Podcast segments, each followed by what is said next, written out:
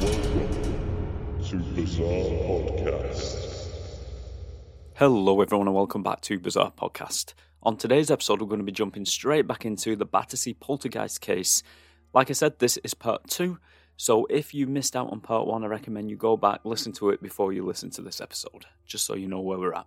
So without further ado, I give you the Battersea Poltergeist part two. Enjoy. Harold Chibbett was born on February the 19th, 1900, in Islington, North London. He was a very curious man who had a fascination with all things paranormal and also liked a touch of science fiction, quite fitting as the two I think actually go hand in hand. He was a very imaginative man and put his talents to use by writing many science fiction stories when he became a member of the London Science Fiction Club. Harold loved investigating strange paranormal activity, and his investigations made it possible for him to interview people such as the occultist Aleister Crowley and other people, people who all shared his passion or indeed harnessed a special gift. He even became the founder of the Probe, which was a British group of investigators of psychic and occult phenomena and the case of the strange poltergeist named Donald that had thrown the Hitchings family into their very own horror movie was a case that interested him very much. But Harold wasn't after fame and fortune, he wasn't after the attention of the press. His interest was genuine. If anything, all Harold wanted was the truth. And if he ever had the opportunity to debunk something, he would. The truth was always more important to him. At first, the Hitchings were a bit apprehensive. After all, they had people knocking day and night, claiming that they can help, claiming that they can talk to spirits. Harold Chibbett made no such claim. His intent was to investigate and try to make contact. He gave no guarantee that he could, but he did have a lot of experience in the matter, and this eased the family into trusting Harold. His investigation, of course, would have to be from the start of the haunting, and there was so much he had missed out on. After all, the tabloids were hardly the best source for information.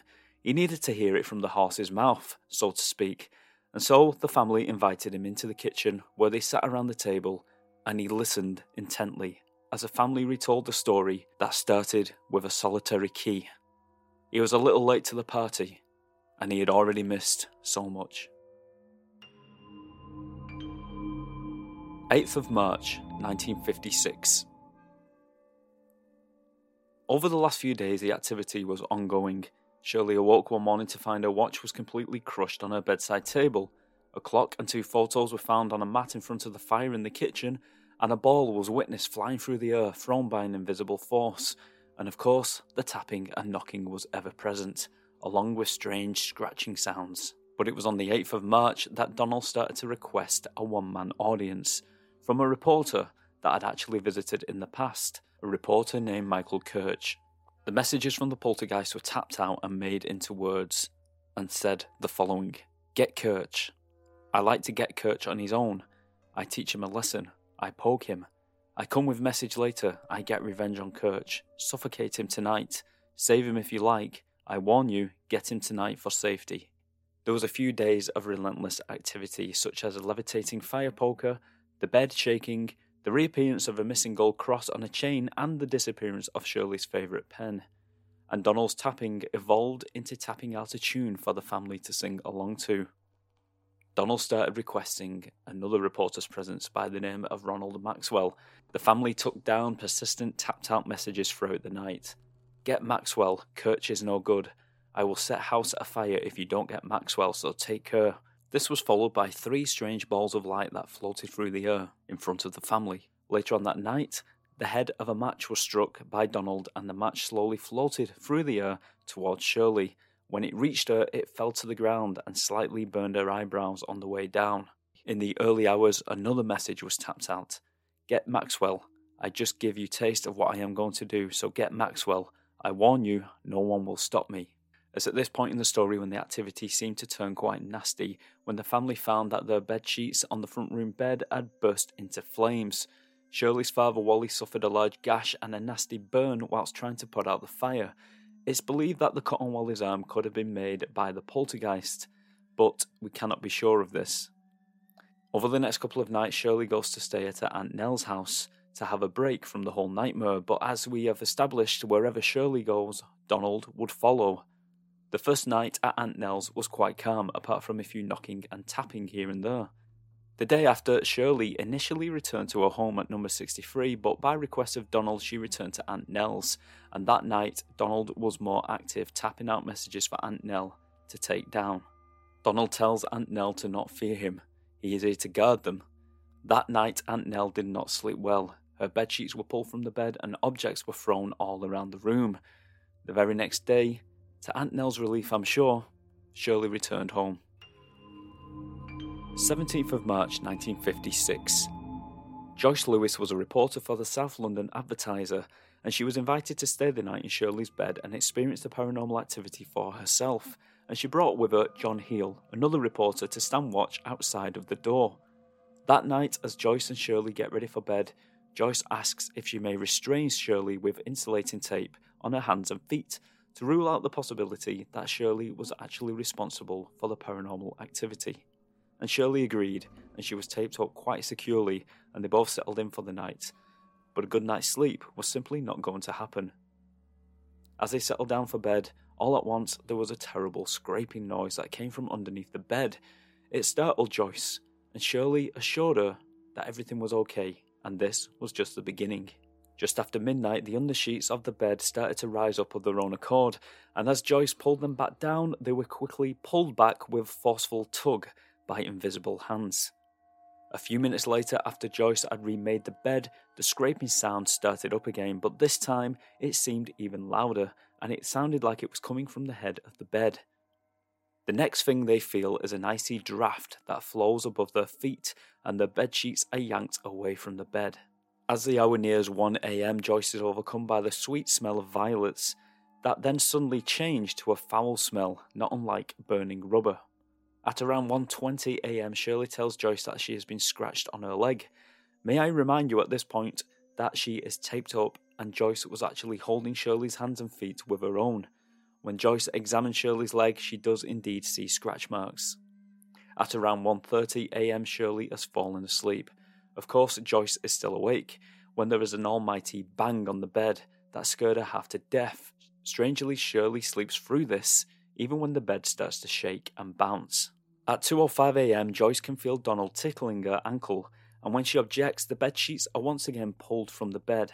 At 2.30, Joyce notices that Shirley, who was asleep at the time, is being pulled by the arm out of the bed. Joyce grabs onto Shirley and tries in vain to pull her back into the bed. Shirley awakes at this point, half in and half out of the bed. At around 4am, after a few more hours of tapping, scratching, and sheet pulling, they decide to have a tea break.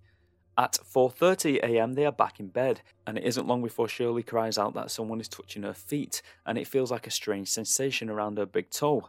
When they take a look, they discover that Donald has tied a piece of string around Shirley's big toe. This makes them laugh. Shortly after, an exhausted Joyce decided that she had had enough, and she left the house with her story. In the article, Joyce Lewis and John Heel, the second reporter who had been there the whole night, outside the room, were quite convinced that there was definitely something very strange going on at number 63. For the next few days, the activity increased and the tapped out messages became more and more sinister and unsettling, and on occasion the messages would have to be translated from French into English. One of these words were La Manche, which was translated by Chibbett. La Manche translated into channel, as in the English channel. This will make more sense a little later. A lot of the messages seem to be nonsense and make no sense, such as, I will do harm to anyone who don't believe in flying saucers, and I come from the atmosphere. Harold Chibbett was curious if the entity could be something other than a poltergeist, maybe it was alien in nature. So Harold asked about space travel and life on other planets, and Donald was more than happy to respond by telling Harold that there was indeed life on Mars, Saturn, and Venus. But space travel wasn't the topic of conversation for long when Donald started to make more threats, such as, I will set fire to Nan's bed in night, ready for fire, you don't think I do it? The same night, the family discovered the electric stove had been turned on not once but twice. Even after being unplugged, the switch was still flipped. The next day, more messages came. You made me angry. I set fire. You can't stop me. You almost die. No escape now. I do not kid. Get out of home for tonight. I set atomic gas off. The next day, pieces of burnt paper are found under Ethel's bed. All of this threatening behaviour went on and on, which included more levitation of objects like a bottle of milk that was thrown at Shirley. Apart from the increase of threats, the activity was nothing new really, but that was all about to change when Donald started to communicate in a brand new way. 22nd of March 1956. It was on this day that Shirley discovered that Donald had actually written her a message by using a blue ballpoint pen and a notebook. The writing was scribbled and was almost unreadable and quite unnerving and downright creepy. The note read, Shirley, I come, my Shirley. In fact, in the future, Donald would start to write many letters to the family with strange requests and strange information. But Harold Chibbett could not be sure that Shirley wasn't the one writing the letters, so he placed a pen and writing pad in a room and locked the door and left for the night. On his return to number 63 the next day, he would find nearly 60 letters had been written or scribbled by the poltergeist. Harold kept hold of the key all night, so there was no way for anyone from the family to enter the room, unless, of course, they had a spur key or somehow got in through a window. But Harold couldn't find any sign anywhere that anyone had entered the room, apart from the letters, of course.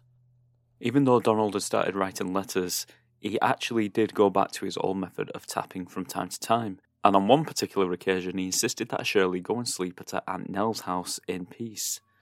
Shirley did so, and she got a good night's rest, uninterrupted, the best night's sleep she had had for a while.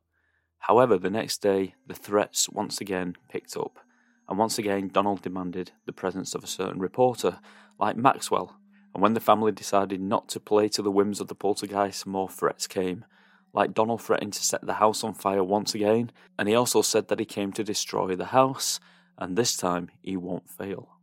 Now, the following all happened over the coming weeks, and it can get a bit repetitive, so I'll just list some of the things that happened. The next night, Donald demands that Shirley sleep with her grandmother, but Ethel wasn't going to be told what to do by anybody, not even a ghost, and she said sternly that that wasn't going to happen. Donald didn't like this one bit, and via the tapping system, the following threatening, insulting messages were taken down. The first message was Donald threatening that if Shirley did not sleep with her grandmother, then he would not leave the family alone. He then said he would tip Nan out of bed. Let's go get silly old cow up. Silly old bugger, she is old battle axe.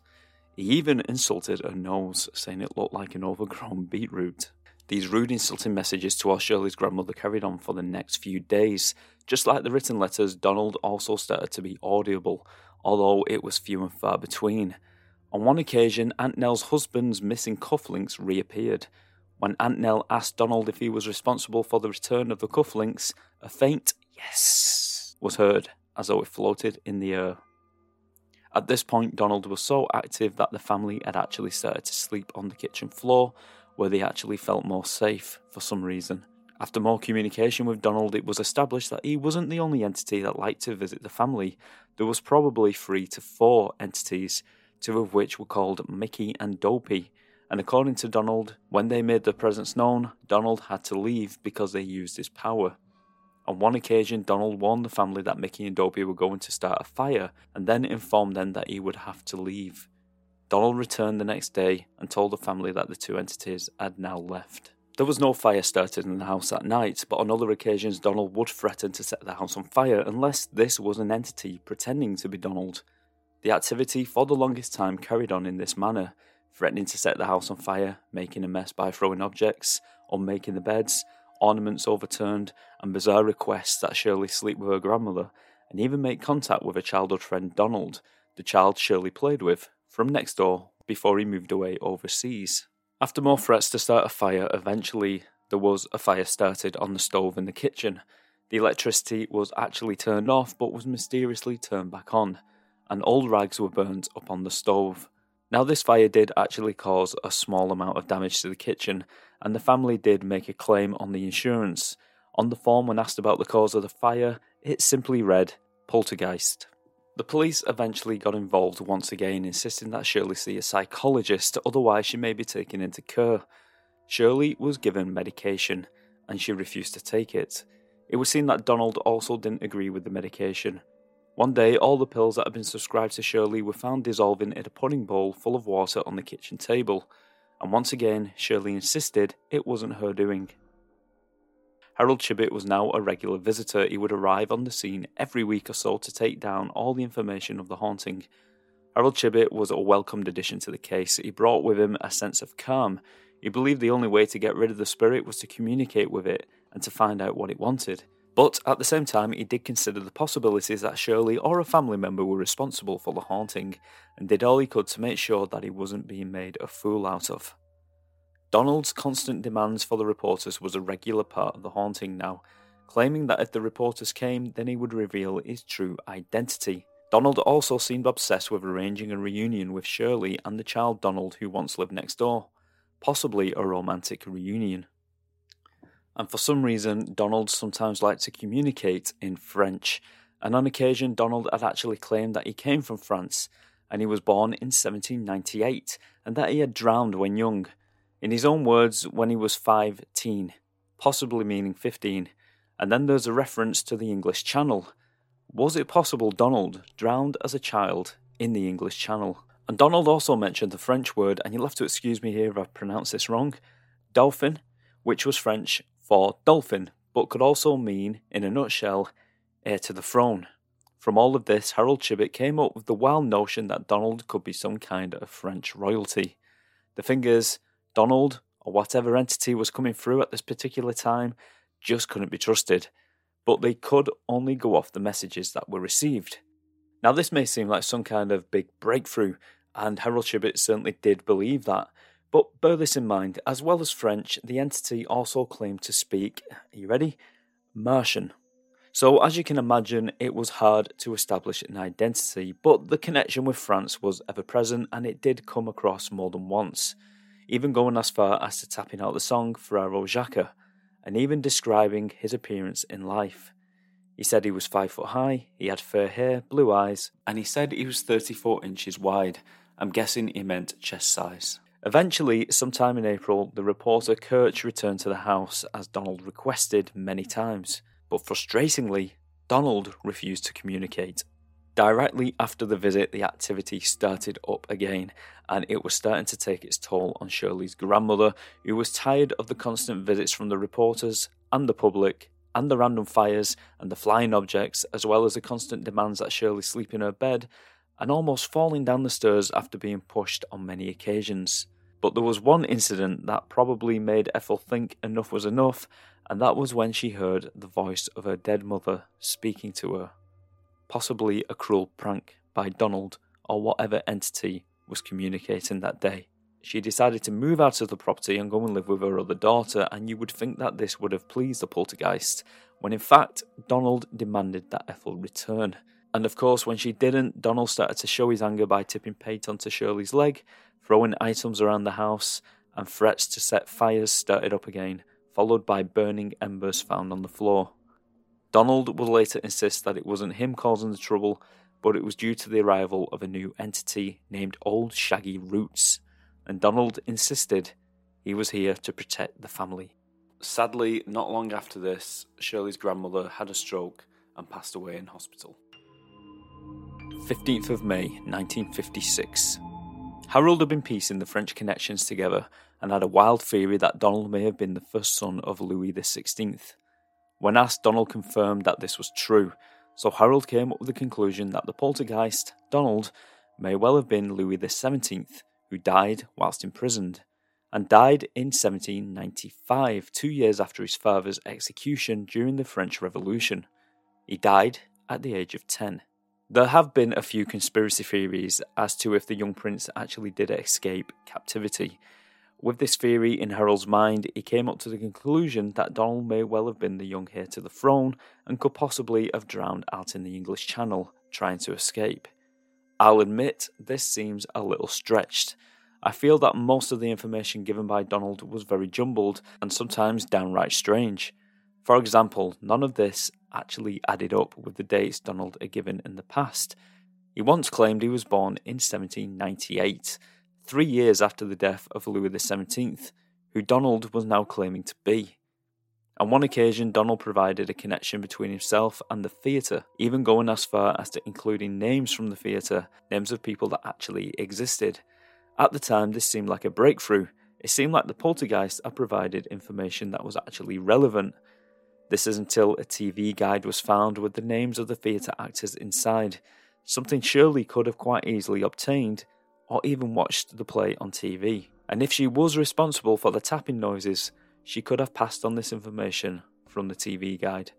Now, there is the other possibility that the family wasn't dealing with one entity but many. After all, Donald had already mentioned three other entities Mickey, Dopey, and Old Shaggy Roots.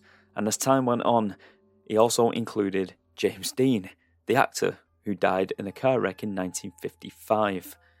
The haunting went on like this for the rest of the year, from month to month, constantly uninterrupted. 1956, the first year, seems to be the most active year.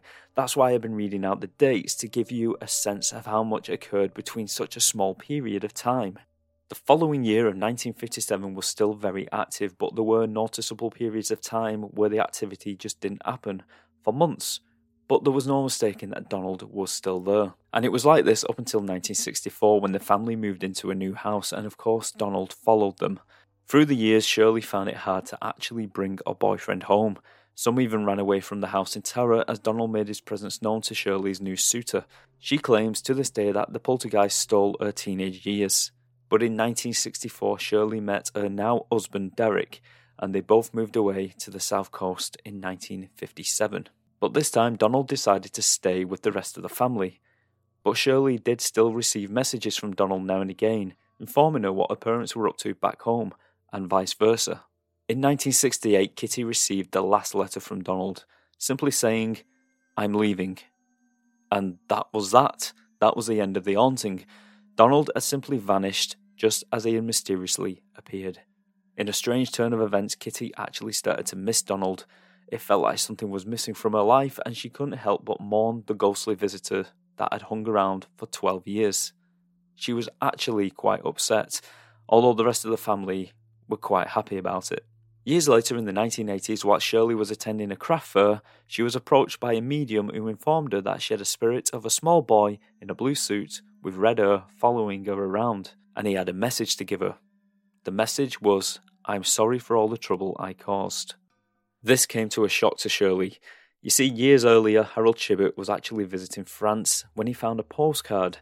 Upon the postcard was a picture of the young Prince Louis, and he posted this to Shirley and her family. On the postcard, the young prince had a blue suit on, blue eyes, and a head full of strawberry blonde hair. Harold Chibbett went to his grave believing that the poltergeist was none other than the young prince, and he hoped to one day publish a book. Unfortunately, that never happened.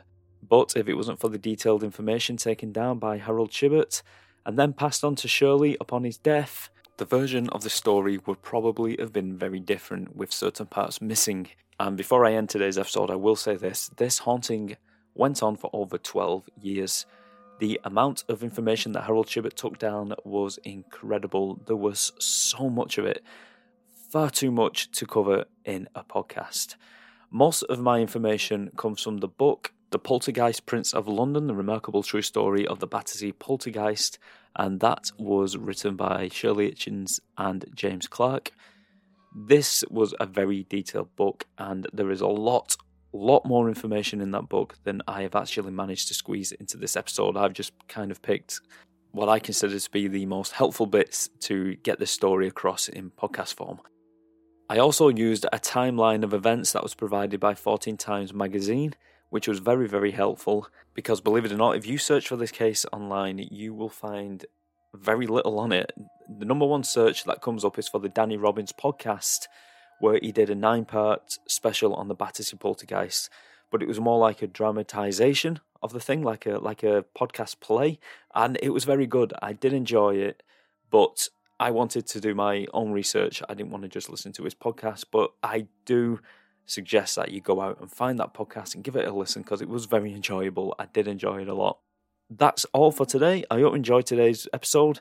Until next time, take care of yourselves and each other, and I will see you very, very soon. Don't have nightmares.